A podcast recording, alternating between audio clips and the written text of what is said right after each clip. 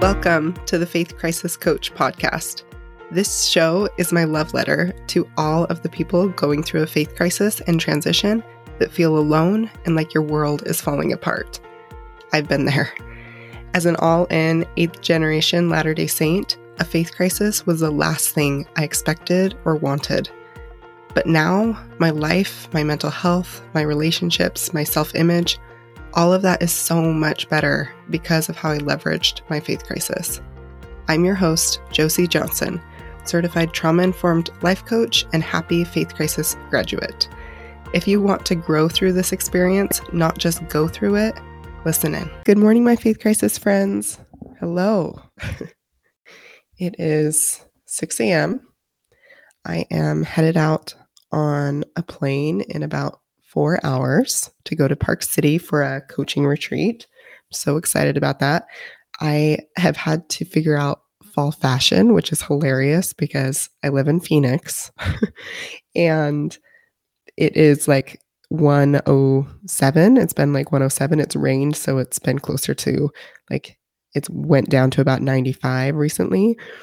But like we're still it's still burning up over here. And i looked at the weather for park city and it's in the 50s so i had like a little mini freak out but it's fine because i'm excited about fall fashion. So i'm going to wear the jean jacket the big cardigan all the things. It's going to be great. So i'm leaving for park city but i wanted to get this podcast out and recorded for you. So today we're talking about the term faith crisis and there's lots of opinions on this term I want to explain where I'm coming from when I use it. I also want to address the typical three terms that are used to describe this experience that we all are talking about. So, faith crisis, faith transition, faith deconstruction. Um, we're going to talk about all of them. And then, mostly, I'm going to talk about terminology in general and why our words matter. I hope by the end of this episode that you feel empowered to use the language that you prefer during your faith crisis, transition, deconstruction, and that you feel confident in how you're using language. So, I want to start by saying our words really matter. they really matter. And we've been taught this since children that our words matter. Use please and thank you, for example. Don't swear if you grew up in the church, right? There was a whole section on language in the For Strength of Youth. so we know that our words matter. What I want to teach you is that our thoughts about words is why they matter. Okay. So, in their essence, words, language, is just a collection of sounds. It's just a collection of sounds put together, letters, put together, and then we all agree to have the same thoughts about these collections of sounds and letters. Okay, so we've decided that the word apple, the sounds that make up the word apple, a, p, o, put them together, and that signifies that type of fruit, right? Flower. In English, it's very confusing because we have the same word for multiple things. But flour could be baking flour, that white powder. And I'm not talking about drugs. that was such a Mormon thing to say. Oh my gosh, I love myself. But I, am talking about the flowers that I'm looking at at my desk because I like having fresh flowers on my desk. And I have these beautiful, like spray blush pink roses. And they are in this clear glass vase with lots of lines around the vase. The glass blower like made lots of beautiful divots in this vase. So the pattern is beautiful. It's just this dark green, lots of leaves against this blush. So if I use language, I can really d- describe something. And you're what you're envisioning because of how you interpret the language I just said is not the same as what I'm looking at. and you know that language is limited because you know that the way I just described these roses cannot possibly insert this picture that I'm looking at on my desk of these roses into your head, right? So, our thoughts about words matter. As a society, we've just decided that we are going to convey ideas by using the same sounds over and over and over again. So we've decided and we've kind of agreed to this collective definition of these different ideas and items and things that exist. And we have our own personal thoughts and experiences with words. So, for example, with the word crisis, some people think that it's dramatic, that the word crisis is dramatic, so they don't like to use it. Other people don't want to use the word crisis because they think it gives too much credit to the church. They think that if they use the word crisis, it implies that the church really meant something to them and they don't want the church to have that power. Some people don't want to use the word faith crisis because it's it implies that and sometimes it's so funny. Just everyone's thoughts about words is so interesting. But some like some people think that a faith crisis implies that there was a lack of effort on the part of the person who is having the crisis, that there was a lack of effort. And with the typical way the church defines faith and defines how to receive faith and talks about people in faith crisis, it would make sense that a faith crisis could imply that like someone like didn't do enough work to keep their faith by that definition. But that's not how I think about those words at all. which is so fascinating, right? We just interpret things so differently. For me, a crisis, I do agree that it kind of sounds dramatic, but I don't judge the drama. I don't think like, oh, I'm being dramatic and thinking about it in a like self-deprecating way. Like don't be dramatic. I think about it as like, yeah, it is dramatic. but I can talk about it in an undramatic way. It is dramatic and it's also the best thing that ever happened right? Like it's turned me into the person I am today because I went through that post traumatic growth. So we get to decide what we think.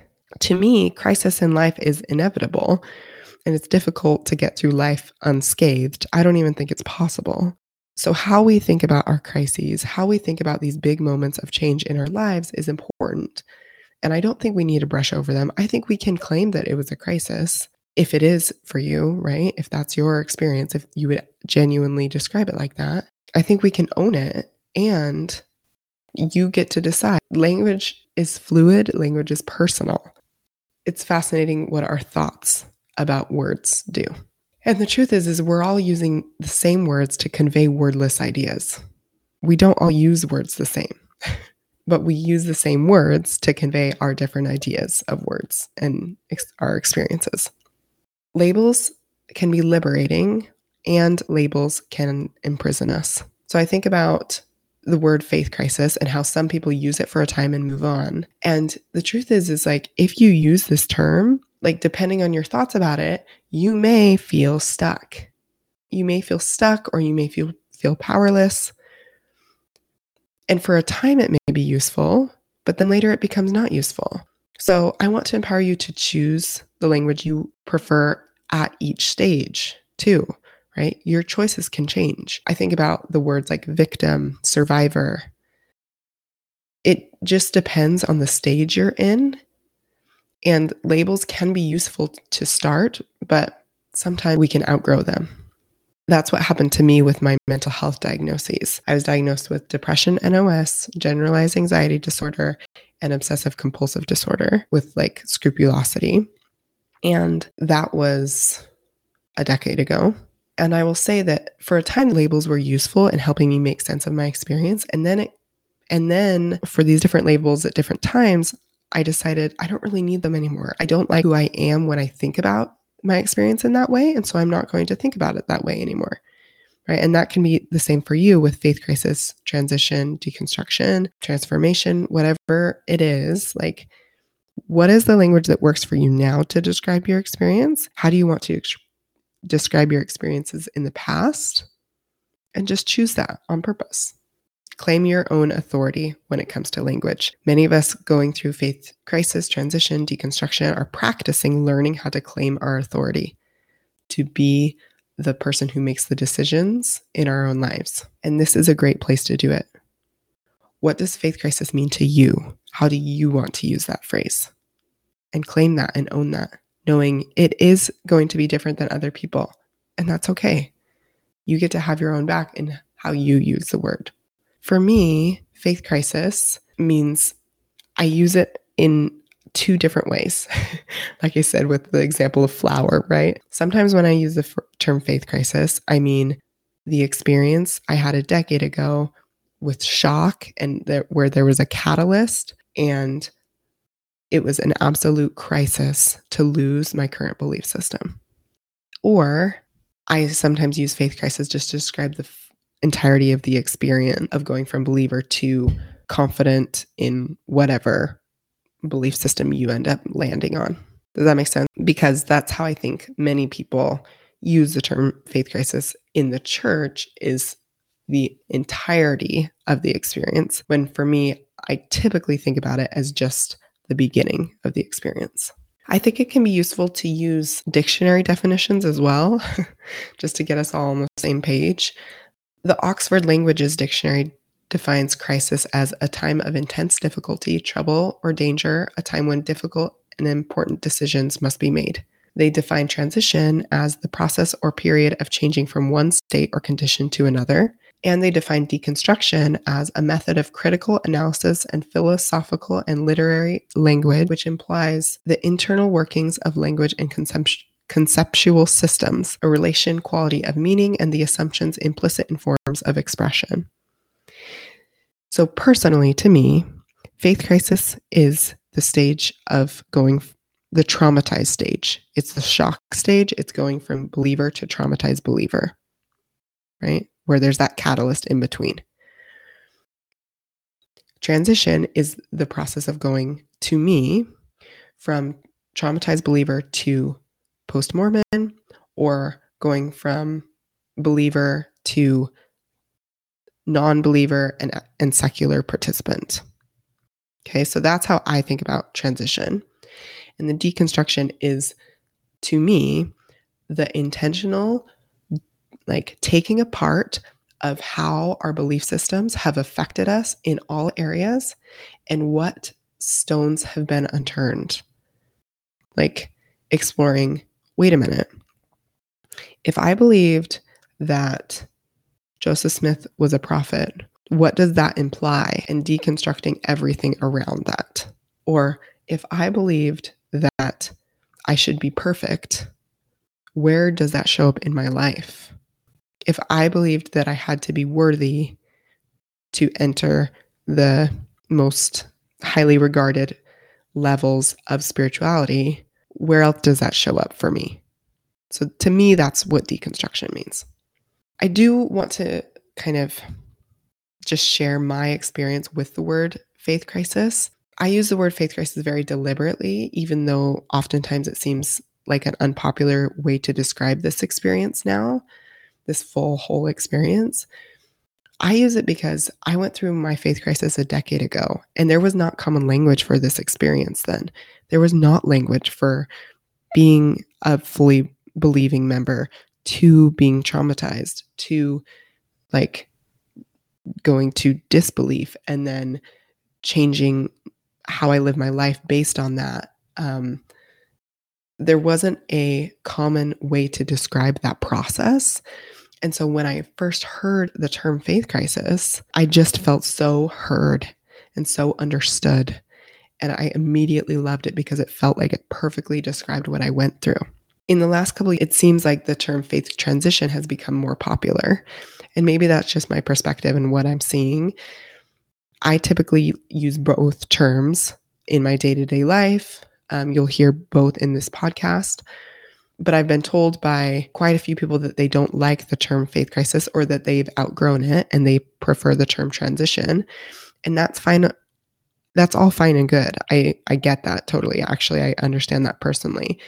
And to me, I want to keep the word faith crisis. I don't want that phrase to die out because to me, taking away the opportunity to use that phrase implies that the experience was not as traumatic as it was.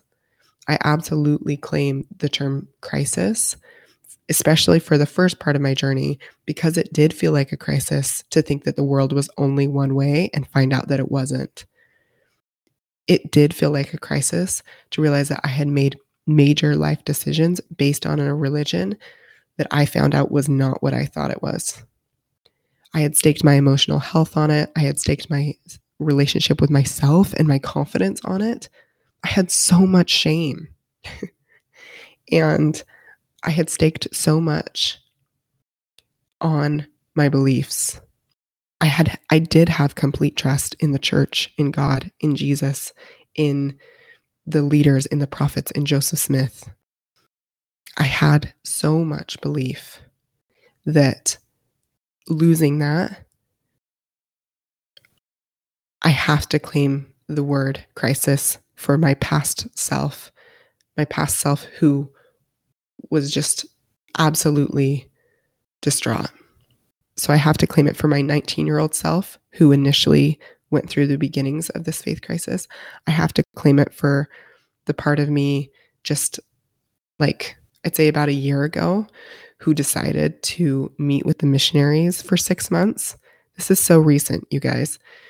I met with the missionaries for six months as like a final straw because everything was falling apart and I'm the kind of person that goes all in. um, so I met with the missionaries to like finalize like, can I believe this? Is it possible for me to kind of start fresh and believe this? And I have to claim crisis for the part of me that decided, actually, no, I can't salvage this. And that was so hard. That was so hard. And everything that came with it in regards to my family relationships sucked. so I have to claim it for myself. To me, it's a form of self love to claim that this terminology. And the truth is, is like I said before, I can outgrow language. You can outgrow language. So I may or may not use the word faith crisis in the future, but for now, I absolutely claim it. And I encourage you to claim your own agency and authority with language. Be mindful that other people may not use language the word the way you do, and that's fine. They may not use it the way you do, and that's totally fine.